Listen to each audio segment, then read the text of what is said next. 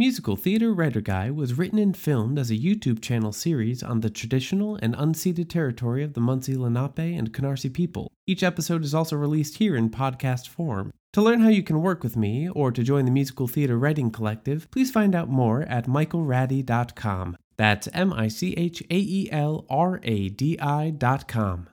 Enjoy the show. Dialogue in musical theater is a particular creature unto its own. Although it is born out of the same dialogue traditions as the other types of storytelling media that we consume books, plays, vaudeville, oral traditions, written stories there are some particular aspects about musical theater dialogue that are different. For the most part, audiences don't think about this too much. Well, that is, unless something feels off, then the show experience can get kind of uncomfortable. So, how do we avoid that and write great musical theater dialogue that enhances our shows? Here are 10 traits of musical theater dialogue to consider as you write your musicals. Number 1. Stylization. There will be a common theme throughout these 10 traits, and that is that musical theater dialogue has a lot of similarities to plays, books, TVs, movies, all of it, except for the fact that there is a lot less time to set up the verbal world. With the old adage in mind that musicals have only about 20 minutes to set up everything we need to know, all the exposition, the world, the musical world, and all of the characters before we get the story going, that is mostly going to be done in music and doesn't leave a lot of time for the other verbal part of the world. So, if we're going to set up the spoken sound of the show, we got to do it fast. And by spoken sound, I mean how the people in this particular world and context actually speak. We need to know what defines their way of speaking that feels like it's part of a unique world that the audience is being brought into. Because it needs to be both specific and also done quickly, a lot of writers will rely on a heavy stylization of the speech. This may be more common in the classic musical theater canon, but it is prevalent in the contemporary one as well. Stylization could be as heavy as the Jets in West Side Story, using phrases like womb to tomb, sperm to worm, and cool, and daddy-o. Very specific. Or it could be a bit lighter, with the overly polite and slightly stilted speech patterns of the musical theater gangster trope. Stylization could also include regional accents and word choices that are written directly and specifically into the script, whether they are real or they're just made up. Brigadoon does a pretty decent job of occasionally pulling in Scots words and having word choices that sound pretty credible with a Scottish brogue. Whereas Carousel often has me wondering where and when these characters are supposed to be from. I will also note here that this has been done to poor effect many, many times in the musical theater canon, leaving us with a whole bunch of shows that date themselves with racist and classist tropes. Avoid that at all costs. Number two, colloquial to the world. Colloquial to the world simply means that the characters are speaking in a way that is casual and expected to the world in which they live. This could be through the use of vocabulary, to references to specific time and place, or even to the difference in how they speak publicly versus how they speak privately. In the world of the Book of Mormon, it is both casual and expected that the Mormon characters would talk to one another about their missions. Outside of that particular context, I don't know that that would be true. In Guys and Dolls, the first bet that we hear has to do with Mindy's cheesecake. Now, we don't really need to know Mindy's or the cheesecake itself to know that this is a well established business with highly regarded cheesecake. It's very clear from the dialogue and it's very specific to the world. Harold Hill in The Music Man has two sets of language that he is expected to use and he does. He has the salesman language, which is filled with references to the changing times. I mean, just look at the song You Got Trouble. And then he also has the intimate, private, and more uncertain language of a man who is trying not to fall in love with Marian Paroo. The main takeaway here is that casual and expected dialogue is usually sprinkled everywhere throughout a musical, and that is often to do with trait number three surface level. Now, I don't mean this in the way that everybody's just talking about the weather. They're in a theater. A hallmark of musical theater is that the deeper, more emotional states and moments tend to be played out through musicalized moments like songs. This means that even though all dialogue has some sort of subtextual work to it, we are leaving the deeper subtextual work for the song moments in a show, not for the dialogue. Scene work in musicals tends not to take place where there is some sort of deep emotional charge, unless we are in the middle of a musical scene or we're ramping up to a song. So, dialogue in musicals tends to remain lighter in its emotional tone and at a surface level. Number four, outer world. Since most of the dialogue is at that surface level, the majority of it has to do with things that are in the outer world, physical world, and not so much what's happening inside. Commenting upon things that are physical in nature or have to do with the movement of time, which often have to do with literal plot points of the story, tends to be very, very common in musical theater. Most writers like to save that juicy inner world stuff for the song moments, which makes perfect sense for this art form. Number five, Fast paced.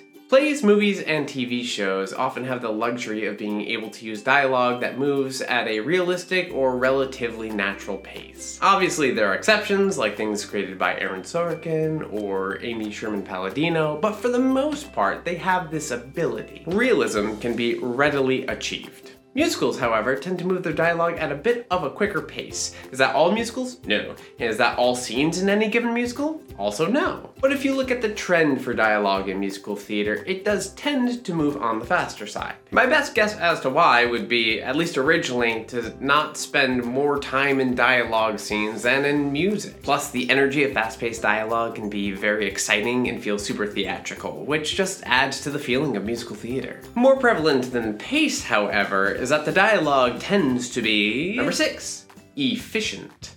A hallmark of most musical theater dialogue, especially in comparison to plays, is that within the lines themselves, they tend to be very efficient in their word choice and their information delivery. Obviously, there are still characters who are purposely verbose, or who choose dollar words like verbose instead of penny words like wordy. Michael. But on the whole, there seems to be a principle that lines should be as long as they need to be to get the information across in that character's unique perspective and voice but no longer. I think this is in part because audiences signed up to come to a musical, not to a play, so wordy dialogue can end up feeling cumbersome or unnecessary. But I think another reason for this originates from how efficient lyrics have to be, by the very nature of having to convey a lot of information in a very short period of time. Whenever I see musicals with wordy dialogue but efficient lyrics, it feels a bit jarring. The more closely matched the dialogue and the lyrics can be, the better. By the way, this video today came about because of a question that was asked by one of the current cohort members of the flagship musical theater writing workshop course. If you have specific questions about the ins and outs of writing musical theater, then it is the perfect environment to ask those and take deep dives with me on any given topic. You can learn more about the course and apply to join by going to the link in the description below. Number 7. Can move the story forward. We would, of course, expect the book scenes of a musical to be where a lot of the plot movement is to happen. Not every song will move the plot or develop a character, so the book scenes need to do the rest of that work. That being said, dialogue doesn't always have to move the story forward. In fact, one of the most delightful things about musical comedy as an art form is that the script and the score both have the ability to add in moments of rest. Avenue Q is filled with comedy songs, but it's also filled with tons of comedic scenes. Some of those scenes scenes move the story forward, and some of those scenes are two very intense, over the top bears just being ridiculous. It's harder to write full dialogue scenes that don't move the story forward in other types of media, but in musicals it feels very natural, thanks in part to the vaudevillian roots. Number 8 sets up the songs. I'm sure many of you were waiting for this one. Why? Because it can be very tricky to do, or at least do well. Yes, musical theater dialogue does indeed have to set up, transition into, and transition out of song moments. This can be very difficult to do for some writers, and for others it comes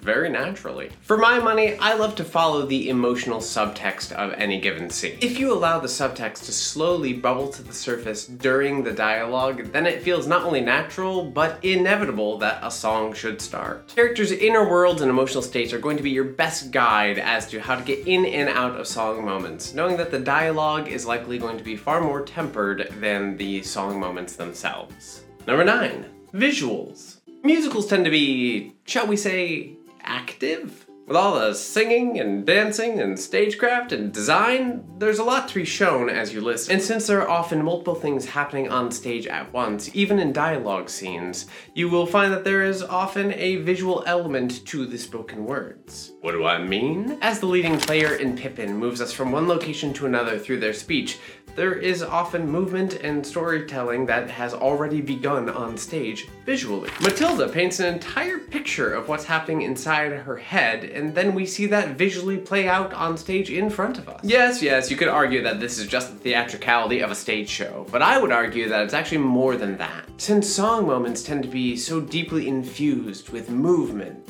design, and stagecraft, this provides us with both flexibility and permission to do the same thing within the dialogue scenes. Every musical is different, but there's certainly a trend toward the visual in musical theater dialogue. Number 10 fits with the music.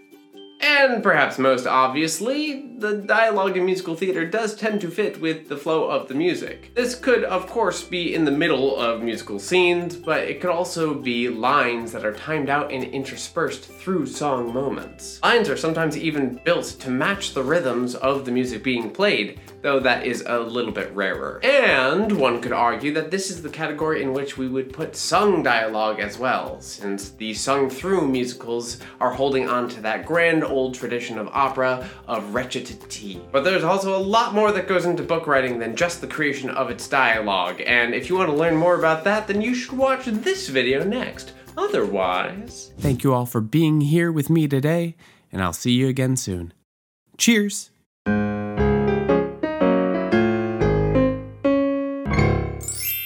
Thank you for listening to Musical Theater Writer Guy, available wherever you get your podcasts.